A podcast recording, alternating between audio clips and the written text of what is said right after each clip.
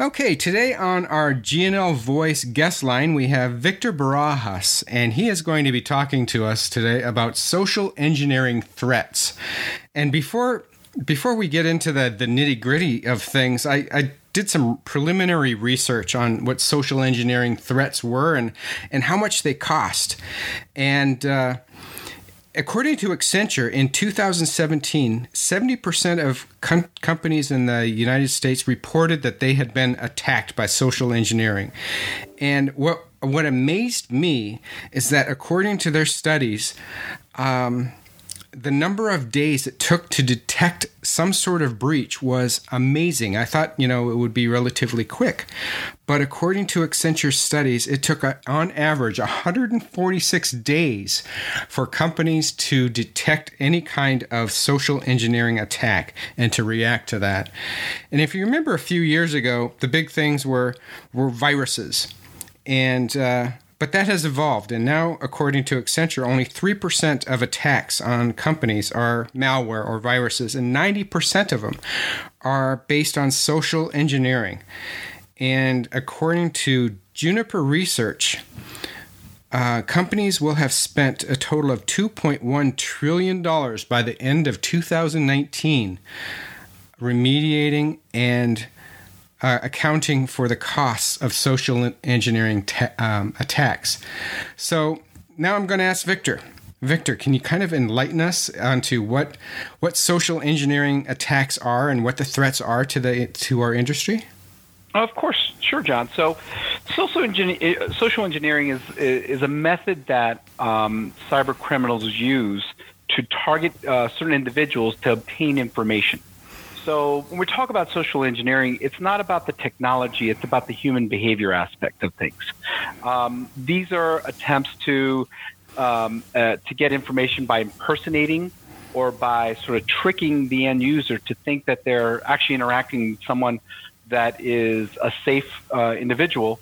Um, but the reality is is that they're actually using their naivety almost um, or their trust in order to get information from them so they can leverage it for some other nefarious use. Okay, how are how are the attacks evolving? You know, I talked about some of the stats I'd, I'd found just doing a you know a half hour of research on the internet, and but how what have you learned about the evolution of social engineering attacks and, and how they're they're increasing? Well, I think it, it, it should always go back to you know the the evolution, we talk about sort of how did all this get started, and you know the the the interesting aspect behind it is that it's it's this has been happening since the early days of email. And you know, I think you know back you know for some of the older folks that are um, that can date themselves this way is the first email system that was publicly used was probably America Online. Yep. Everybody, you know, used America Online. Yes, I I, I used that one too. See, exactly. So so back in the uh, early to mid '90s is right around the time where um, where there were there were the first instances of this type of, uh, of behavior where um, cyber criminals started realizing that hey, if I can get their credit card information or if I can get their driver's license or social security numbers, that I could use that to impersonate them and use that information to sell it to somebody else so they can um, either open you know loans or credit cards or things like that. So those those early uh, cyber criminals were known as phreaks. Um, and it was really, you know, came around. It, it, the, the term "phreaks" was actually uh, spelled P H uh, R E A K S. So the whole phishing, it's a ter- that led into the term of phishing because the idea was is that I would fish for information uh, from individuals, you know, via email. And that phishing um, sort of morphed into uh, the, the way it's spelled today is P H I uh, S H I N G as a, a, sort of a, a relational uh, term back to phreaks. So early on, it was basic email that would, you know, impersonate, you know, information like, hey, I need your password, or I need your email ID, or you need to uh, do this so you don't get cut off. Um, so th- they would actually try to develop uh, these schemes to get information from those en- from those end users really early on. And what's happened over time is that they've gotten a little more sophisticated. So while they started in uh, in the early days with just sort of uh, sending out multiple emails to multiple uh, thousands of people. Um, because if you think about fishing, it's kind of the same way is that you throw out a line and you wait for one fish out of the thousands in the ocean to uh, uh, millions in the oceans to, to, to get a bite. Nowadays, it's evolving now to they're much more targeted, where they actually are doing much more research about the individual they're trying to get the information from and leveraging that information to get more information and better information so they can continue that attack. So they've gotten much more sophisticated just because of the fact that uh, cyber criminals have gotten more sophisticated. Okay, what uh, what were some of the first things they tried to do? Was it just to get personal information, or or what what did they try to get people to to give? So, so the basic things were always user IDs and passwords. You know, they would tell you that, hey, um, you know, in, in a scenario such as, hey, your credit card, uh, you know, has been uh, has been attempted to be breached. Can you validate your user ID and password so we can reset the password?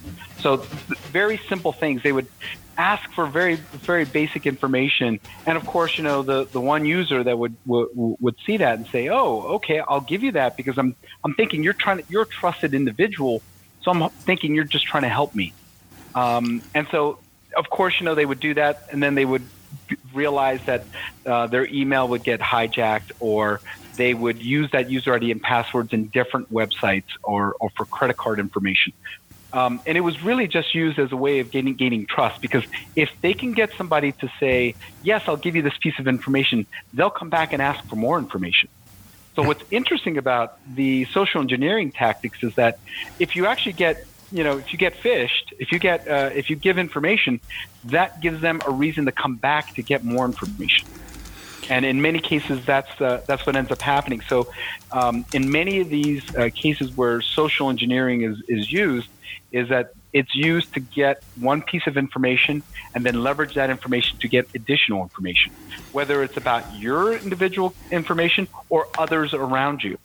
So it's now evolved from being a sort of consumer based email now, and now it's actually really gone into the corporate world where now they'll actually um, do research uh, about about the company, who's the CEO, who's the CFO, and all they need to do is get to the the secretary, for example, and they'll say, "Hey, acting as the CEO, they'll send an email to the secretary asking for uh, user ID and passwords, or for the the bank information, for routing information.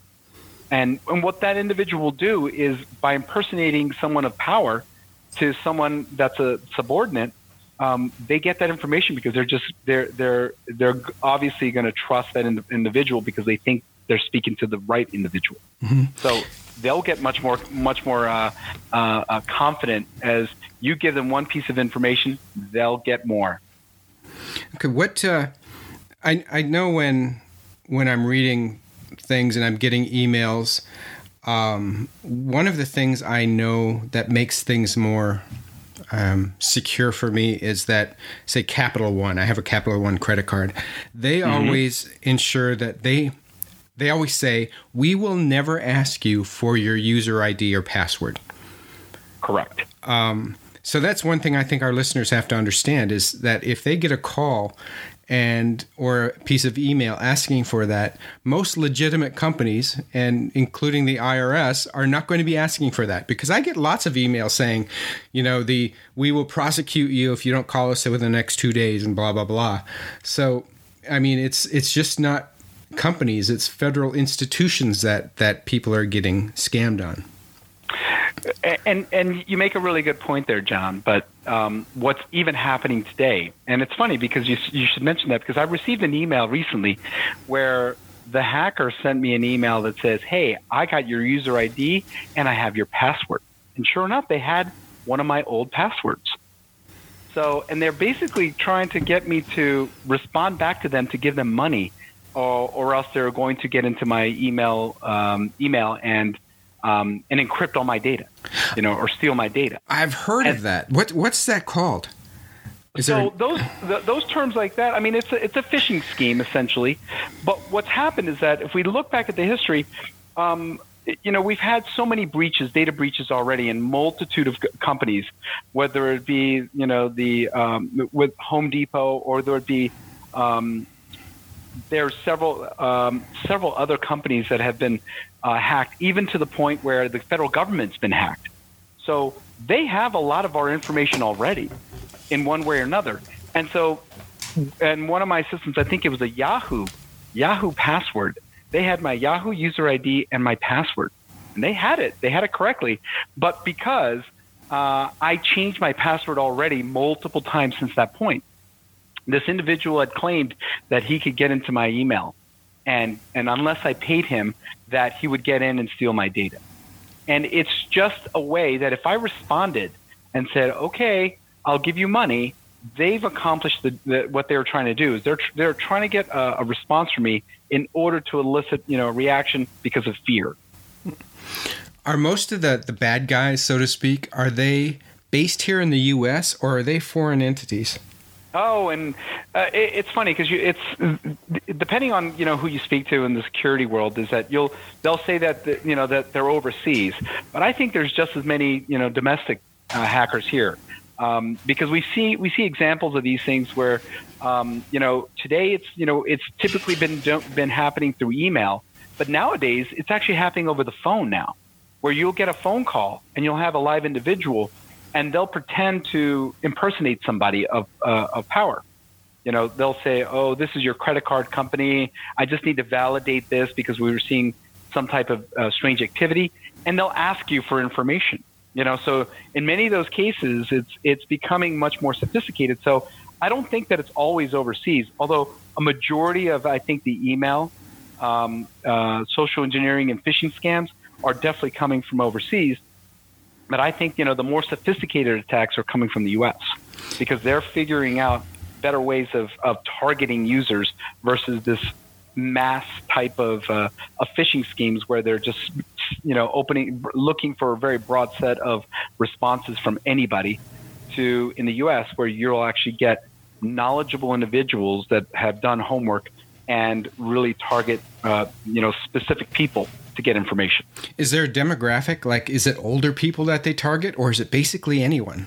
Uh, I think it's basically anybody, but the problem with with the majority of users is that you have a large, huge base of uh, of of users that haven't been brought up in this world, that haven't been brought up in the electronic world, you know, such as the millennials. They know how to, you know, they know things on, uh, you know, it, using um, email and using instant messaging and texting. They they're a lot more savvy the ones that aren't, aren't as tech savvy, which are the older individuals, they're the ones that are the easy targets because they either don't have the experience nor the education to really identify those, you know, those threats. So in many cases, social engineering um, schemes will really target the ones that aren't as educated, mm-hmm. um, that don't have that experience, because it's going to be they're going to have more success in that area. Now, as I was also reading on on on this topic, and it's not just individuals that are getting scammed. Um, money order companies are mm-hmm. are targeted also. They'll they'll get their their support desk, so to speak, will get a call from the money order feigning to be a money order organization saying we're going to come on site to test your equipment and we're going to have to uh, print a few money orders and yep the unsophisticated, you know, store manager says, "Oh yeah," and they come in and they print, you know, money orders for thousands of dollars and then walk away with that free money. Yep. Yep. And and that's kind of the, the, the idea is social engineering has much more to do with human behavior. It's not a technology thing. Um, because you know it, it's gotten to the point now that um, anybody walking to your front door, you know, at your home or anything, how do you know that individual is who they say they are? And that's you know that's that's they're just leveraging that point as just one of the many ways that they can obtain information from you um, that they can you know profit on. Okay, so there's some some terms I'm going to throw out that you know um, research is a bad thing, I suppose that I've I've learned of, and uh, so watering hole. Um, what what's a watering hole? So a watering hole is basically it's it, it's a point where they where they've had success. Um, and typically, what what most you know um, scammers do is that the watering hole is where they actually would go to. Um, they've had success, and they keep coming back to that area. So it's it's very much one of the best ways for them to um, to identify. And, and there's some interesting uh, stats on this. Is that if you've been it, it, you know if you've been hacked um, and they've gotten successful, it's also estimated that you know that 65 percent uh, chance that you're going to get targeted again. So you know, so watering holes are just typically points where they can actually um, very much you know find success and then keep coming back and obtain more information, more data, or even start leveraging you to get more to get access to other things. Um, so it's it's definitely one of the one of the ways that hackers can actually um, you know target specific areas you know for for an attack. Okay, and what is tailgating? Tailgating, ah, for so tailgating in the term, uh, are you referring to the term of uh, people following people into buildings? Yes. Okay. Yes. Um, so tailgating is, and it's and it's a funny thing because um, the way that most people get inside buildings nowadays um, is simply following somebody that as they badge in and they open the door, they'll just follow them and, and act very normal as if just to walk in. Um, and that's and it's very interesting. Certain companies have different uh, security protocols for for methods of getting in, um, and it, it's kind of interesting because um, some organizations like banks, you know, when you go call on a bank, if you're doing business at a bank, not on the consumer side, but say on the back office side, when you're meeting with somebody, there is there are stalls, there are gates that you have to cross into, um, and so that prevents that tailgating behavior. So many cases, it's that if you're trying to get into a building, um, that they have security personnel, and depending on their policies, that will prevent that because they have technology and barriers in place to prevent that. But all, many office buildings don't, and you can just follow whoever you can. And you know, I've seen that. I've seen. I've been a. have uh, been a victim of it, where I open the door and someone's following behind me, and I'll stop and I was like, "Excuse me, can I see your badge? I just want to make sure you you you have you're authorized to come in here." And they'll say, "Well, no, I don't have a badge. I'm waiting for somebody." And I'm like, "Well, tell you what, why don't you stand there, and I'll go find that individual, and we'll bring him out." And as soon as I say that, in many cases, nine times out of ten, they'll say, "Okay, no problem," but that one individual will will will say, "Oh no, no, never mind, it's okay," and they'll walk away. Wow. I've seen, you know, apartment com- newer apartment complexes have that where you have to you know, have your special key to get past a door. And you'll see people waiting in the lot in the the vestibule area, and then as soon yep. as someone with a key opens that door, they follow everyone in. So, yep. you know, is that that's tailgating too, right? But just not that's in a 100%. corporate sense. Okay. Um, what? Where do you think see things going? So it, it's it's interesting. Um, where where social engineering attacks are going is they're really changing the way things are, the, the, way systems are being developed, the way applications are being developed. And you've seen it already, probably with your credit card, um, you know, with, with Capital One, that they're employing multiple ways to validate that you are who's who you say you are. So what I'm seeing is that um, before a user ID and password were enough for you to get into into things now what I'm seeing is that you now have to have two forms of authentication. Mm-hmm. So when I go into my bank and I type in my password, it actually will take me to the next page and say, okay, we're going to send you a text. And you need to put in that validation code into this, this page because now you know something and you have to have something in order to get into this system. So multi factor authentication or two factor authentication in that case is a very simple way that a lot of uh, organizations are actually doing that now. I don't know if you remember, maybe a few years ago, there, you know, for certain companies, you had to have a key fob yes. that would have a number on it, mm-hmm. right? An RSA token, right? An RSA token, exactly. Um, so those tokens have now become very ubiquitous, you know, to the point where those tokens are sort of obsolete now, and they're using your phone, since just about everybody has a phone, um, to use that as your fob. So you have to know something such as a password, and you have to have something such as that fob or phone uh, uh, or phone in order to get a validation code. So that prevents a lot of the social engineering because it, unless you give up that uh, that object, um, or that, that that piece of information, they're never going to be able to get in, you know, from a social engineering perspective. Yeah, my company, uh, I, I I've used what's called Symantec VIP um, access, which is that yep. that dig, that six digit code, and it changes every sixty seconds. Correct. So that and that's on my phone. It's not a fob or anything like that. So right, right, and, and you know, there's so many different uh, security companies that provide that capability. So um, it's gotten it's gotten better. So there, you know, there are simple ways and simple tactics that um, that security professionals will use to, to, to figure that out. But let's take a step back there and realize that that's just that's just a system access. The bigger issue right now has to be user education.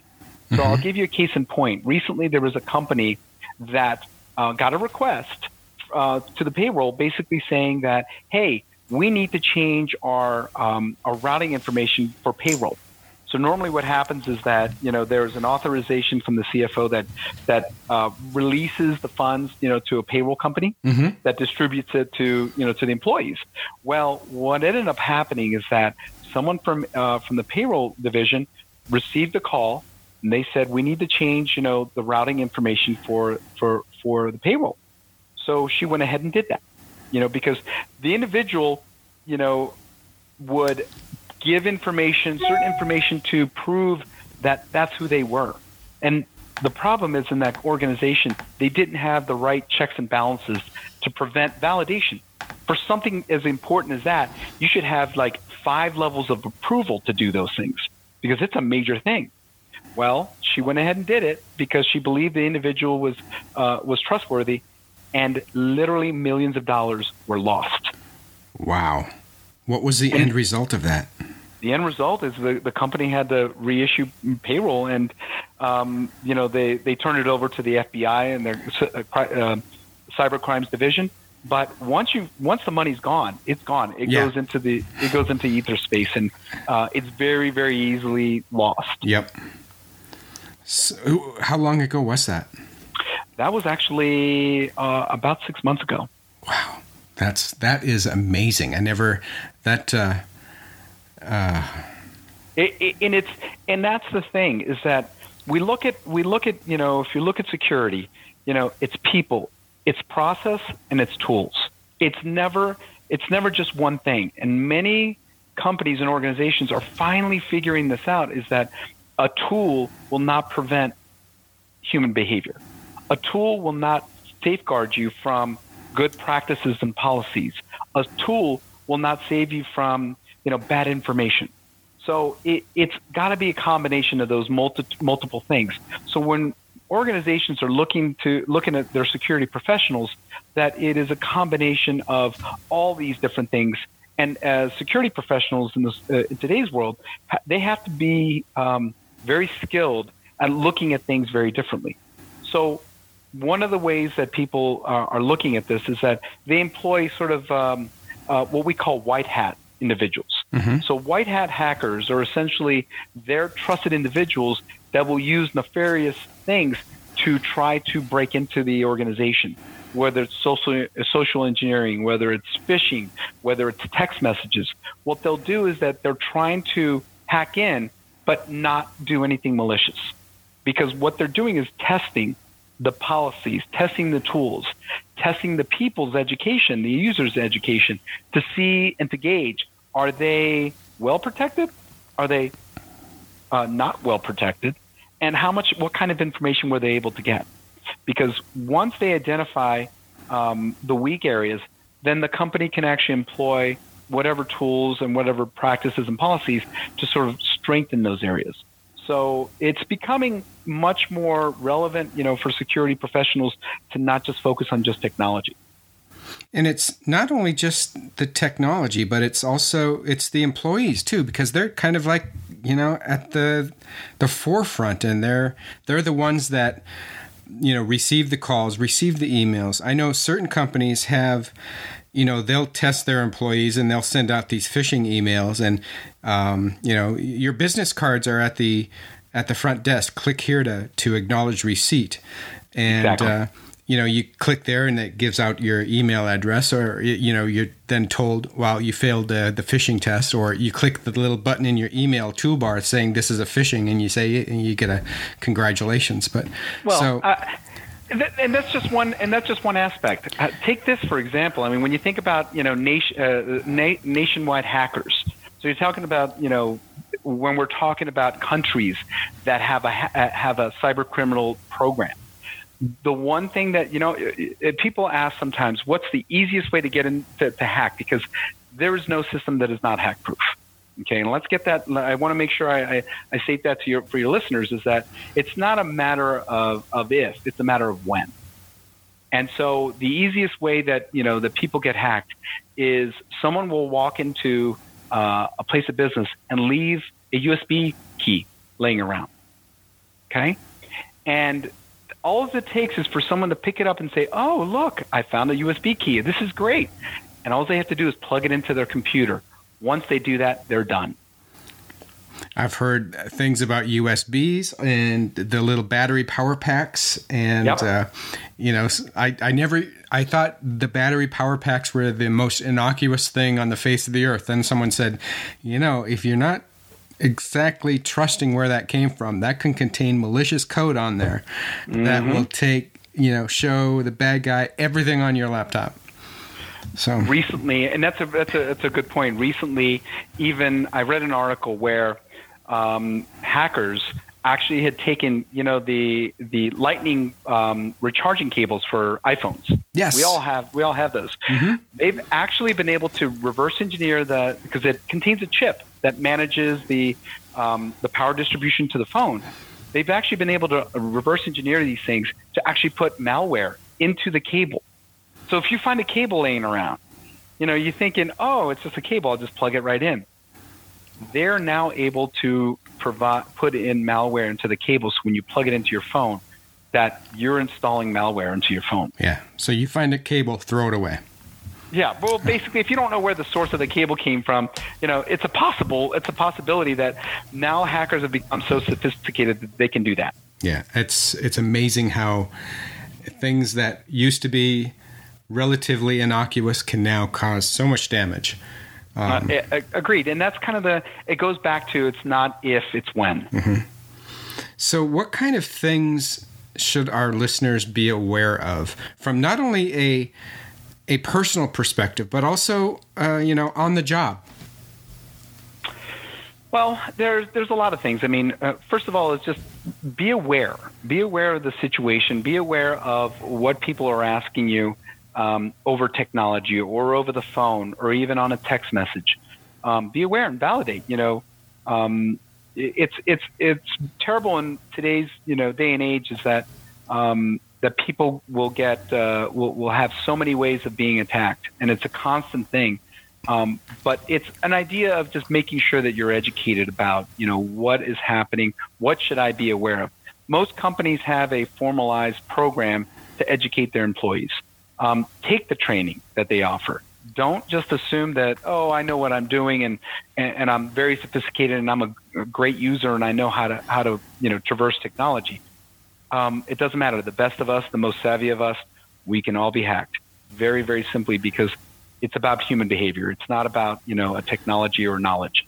Um, it's uh, it's it's a matter of just knowing to uh, knowing how to identify you know what po- could possibly be um, uh, an attack um, and communicate. You know, let your security professionals. You know, if you think something's fishy, let them know. Ask because uh, in many cases, a simple question is saying, well, this kind of looks fishy. I need to send it to somebody to validate, or I need to pick up the phone and call somebody and say, hey, did you send this to me? Is, you know, did you intend for me to, to get this attachment? I want to make sure that it's not, you know, that's not an issue. And, it, you know, it's in many cases, it's that when, um, and I've actually had this happen, is my Facebook account somehow was spoofed. And essentially, they sent out emails to all my contacts and basically said, "Hey, attached here is a picture." And you could see it's a it looked like a GIF, but what it really was is it was uh, uh it was an actual background executable that actually installed malware. And you know, I've seen that happen a couple times where my friends would get infected and they would blame me, and then I find out that they got it, they got attacked from someone else, and then I got attacked. You know, so it was very much one of these uh, very strange things where it would infect through contacts and something that you thought was coming from your friend. Um, you know, it, it just it could have been just as simple for me to pick up the phone and say, "Hey, did you intend to send that? Because you never send anything to me via Facebook." Now all of a sudden, I'm getting emails from you on Facebook. That's strange. Yeah, I've and I've gotten emails from friends saying my my Facebook or my Gmail or whatever account was hacked. You know, if you get something, disregard it. I've changed my password. Right. And uh, bas- basically, if I get an email and there's an exe in there or any kind of, like you said, a GIF, I generally will not click on it. And I've told people don't click on anything in an email because you Yeah. never know. Yeah, and and I'm I'm in 100% agreement. Unless you really know where that source is coming from, um, you know. And, and the other the other thing is, is also is that you know the links that we see in in emails sometimes read read the address.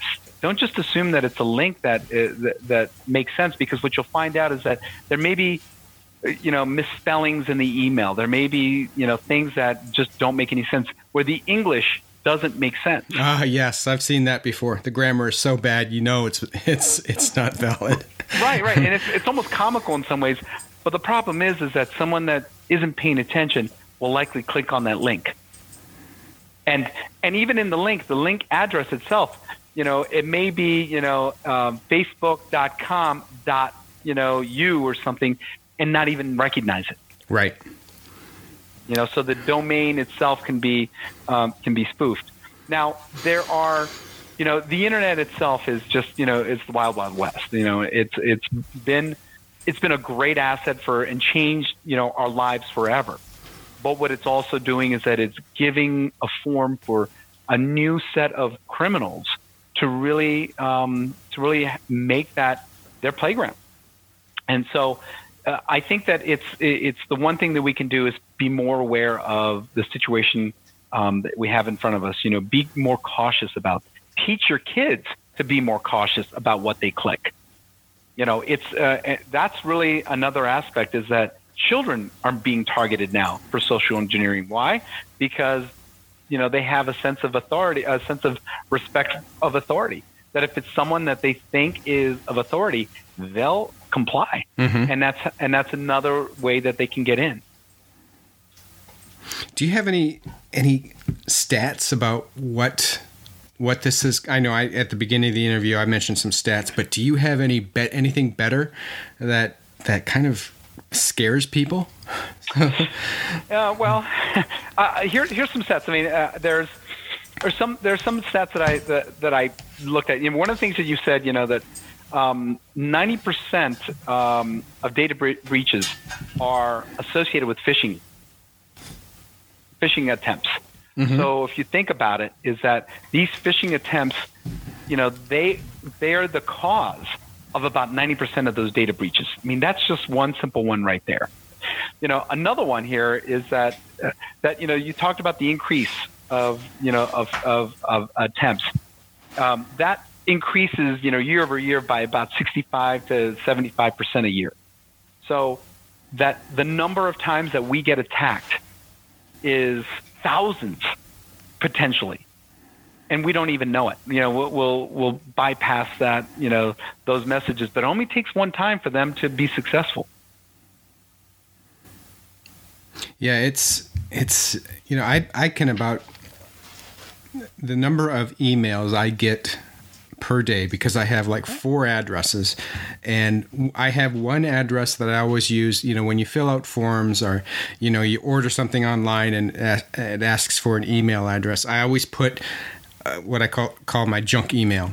So I I have my regular email that I use for you know serious business and I have my junk email.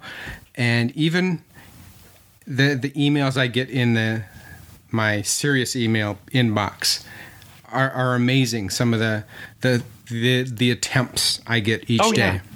Of course, uh, and and that's kind of the you know the idea. Well, here's another stat to think about. this is the scary one, is that every month there are about 1.5 million new phishing sites that go up. So every single month, it's a uh, it's another million and a half attempts that they will brand new attempts that they're going to be trying at us um, to get information at, from us. So it is it's staggering. Is that the technology that that atta- that hackers are using is so prevalent. It's so easy to put up and it's so easy to replicate. And then once they they get your data, once they breach you, whether it's for money for information, is that they literally take that information and make it, they sell it to somebody else. Mm-hmm. So, very much like my user ID and password, um, it got breached somehow. They had it, and I know they had it. Um, and then they sold it to somebody. And so that someone was trying to exploit that for me.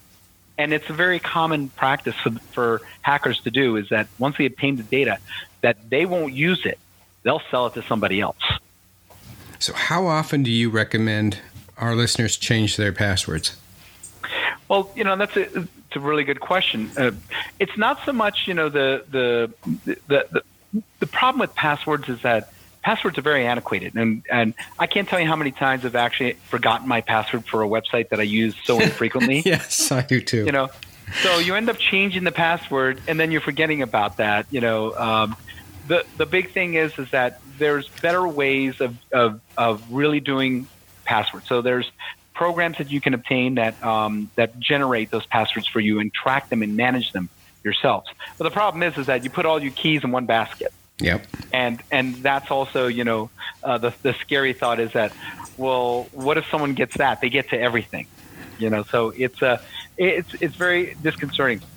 Personally, what I do is that I change my passwords usually about every 30 days but that's not always a hard and fast rule because I, I don't visit all the you know the uh, the multitude of websites that I that, that I have. But however, what I do do is I actually have an encrypted program that I keep a list of all my passwords. And what I essentially do there is that if it's a if it's something that's really important, such as a financial institution or a work website or uh, something that I that's very sensitive, such as you know um, my children's, you know, uh, medical records, you know, for the doctor's office. I try to keep those passwords at least, you know, updated um, every 30 days. But it's the the ones that I rarely get on, you know, the the fourth email address that I usually forget to check, you know, because I don't use it very often. Mm-hmm. Um, those are the things that you know where that's the attack surface that most hackers are going after is those those areas that aren't as well protected. What uh, you you mentioned some some encryption tools. Are those generally available to the public, or or are they expensive, or you know? Where can no, they get? Re- they're they're generally available to the to the public, um, and but and you can do you know a very quick search on Google or Bing for you know for password managers, um, and there's a variety of different types. Um, it's personal preference at that point because what you need to really look at is that you know how can you manage you know the the passwords uh, do you have access to those passwords can you see those passwords um, how often do you need to change those passwords? My biggest problem is that um, passwords are very difficult for people. I can't wait to the day where i can walk up to the computer and the computer recognizes who i am and can validate who i am. Very much like my iphone with you know with facial recognition. Yes. You know, it's it's almost effortless. Um, it used to be really cool when I can come up and use my thumb. Um, but the reality is, is that thumbprints actually can be um, uh, can be spoofed very easily. So you know, but it's it's now becoming where security has to be easy to use, um, and it's and it has to be um, strong enough to be um, not broken. And there's a fine line between too easy and too too difficult. Um, so I'd, I'd love to have that technology, you know, in the future. I think we're still a little bit ways away from that, you know, for it to be ubiquitous and to be standardized. Mm-hmm. The problem is, is that I'll go to one website, they'll have different password requirements than another website, and they'll use an entirely different, you know, scheme for, for passwords. So until we get off the password um, requirements and more onto natural um, security methods, um, it's going to be it's going to be really the the most difficult thing to to to get into. Um, I like the idea of two-factor authentication, but that again is very difficult because some people just don't like that. Yeah, it's too difficult. The uh, the facial recognition, the the thumbprint, that's called biometric screening, right? Or biometric? Correct. Okay. Biometrics. Yep. Yep. Because I, I like the the facial recognition on my iPhone too, and I, I wish um, I know when I turn on my MacBook, it it reads from my watch and it knows that my watch is on me and it unlocks my la- my MacBook. So that right. makes things nice. Um, and I know airlines now, Delta is one of them, I believe, that has instituted facial recognition for boarding. Yes, I read that recently. Yes, I did see that. And I uh, recently went to Poland and they they did that in Atlanta, I believe, and it it was cool, but it slowed things down. Uh, so they, I think the technology for for that has a long way to come, but it's it's moving moving forward relatively quickly. I think it is. It is, and if in you know what's interesting is that uh, when I went to I went to London, England recently, and in their customs area, they don't have custom agents anymore where you come in and you you know you you put in your pat your your passport and they look at you they, and then they stamp it what what happens now is I walk up to a kiosk. The last thing to take to to to um, put my passport down on a piece of glass where it scans it, takes a picture of it, and then I have to look into a camera, and it validates you know the picture on my passport and the picture on my uh, on the screen to see is that really you or is there or, or do we need to have someone further inspect this? So what they're doing is that they're using some of these newer biometric technologies for a point of validation, but also sort of screening out the 80% you know that are that are valid and really focusing on the 20% exceptions. You know, that's where they're using their agents much more to to to to sort of inspect further. But you know, as long as the technology is able to at least have a scoring mechanism where it says that we're 90% positive that that's you in your picture and that's you in the screen, you know, we'll let you go but it's the 10% that they're looking for. Right. And they have that here in Minneapolis. Um, you know, you, I'm on my phone, I fill out the, the, the, paperwork before I land, and then I go to the kiosk and it has that information. I put in my, scan my passport, I smile, they give me a receipt, I give it to the guy on the way out, and uh, yep. I'm good to go. Exactly, exactly. So technology is, is, certainly enabling, you know, for security to be much more valid because um, it, it's much easier. We don't have that ubiquitous, you know, method for everything yet, um, and until we, you know, until the the future actually arrives, um, we're really going to be left out to our own devices and, and, knowledge to prevent those types of attacks. Mm-hmm. So, for the listeners out there, you know, they're making progress. Security professionals are working really hard on those capabilities, but we're not quite there yet. So you need to be diligent as far as your knowledge and your education on what's safe to do and what's safe not to do. Before we uh, end the interview here, do you have any final thoughts or words of wisdom for our listeners?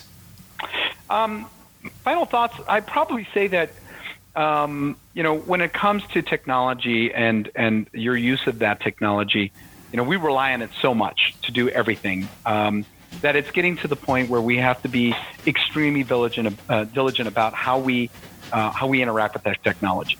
Um, you can't replace, you know, picking up the phone and calling somebody or talking to somebody and validating uh, information.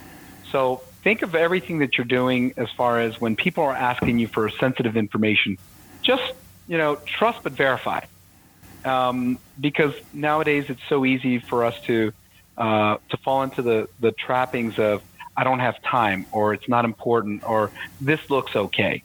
You know, it's more of it's time for us to take a step back and really just reevaluate, you know, the thinking behind that because, um, as I said before, it's not a matter of if, it's a matter of when, and that is really relying upon your ability to validate that information. Mm-hmm. Yes, and if it's uh, you know from my point of view, if it's too good to be true, it probably is. Like the Oakley sunglasses for two ninety nine. Yep. they're just getting your your credit card number, and that's all they want. That's exactly so. it. Okay, Victor, I want to thank you for your time, and I'm sure our listeners uh, have learned so much about social engineering threats, and uh, hopefully we can have you back another another time and for another topic. John, thank you. It was my pleasure, and of course, I'd love to come back. Okay, thanks a lot, Victor. All right, thank you. Okay.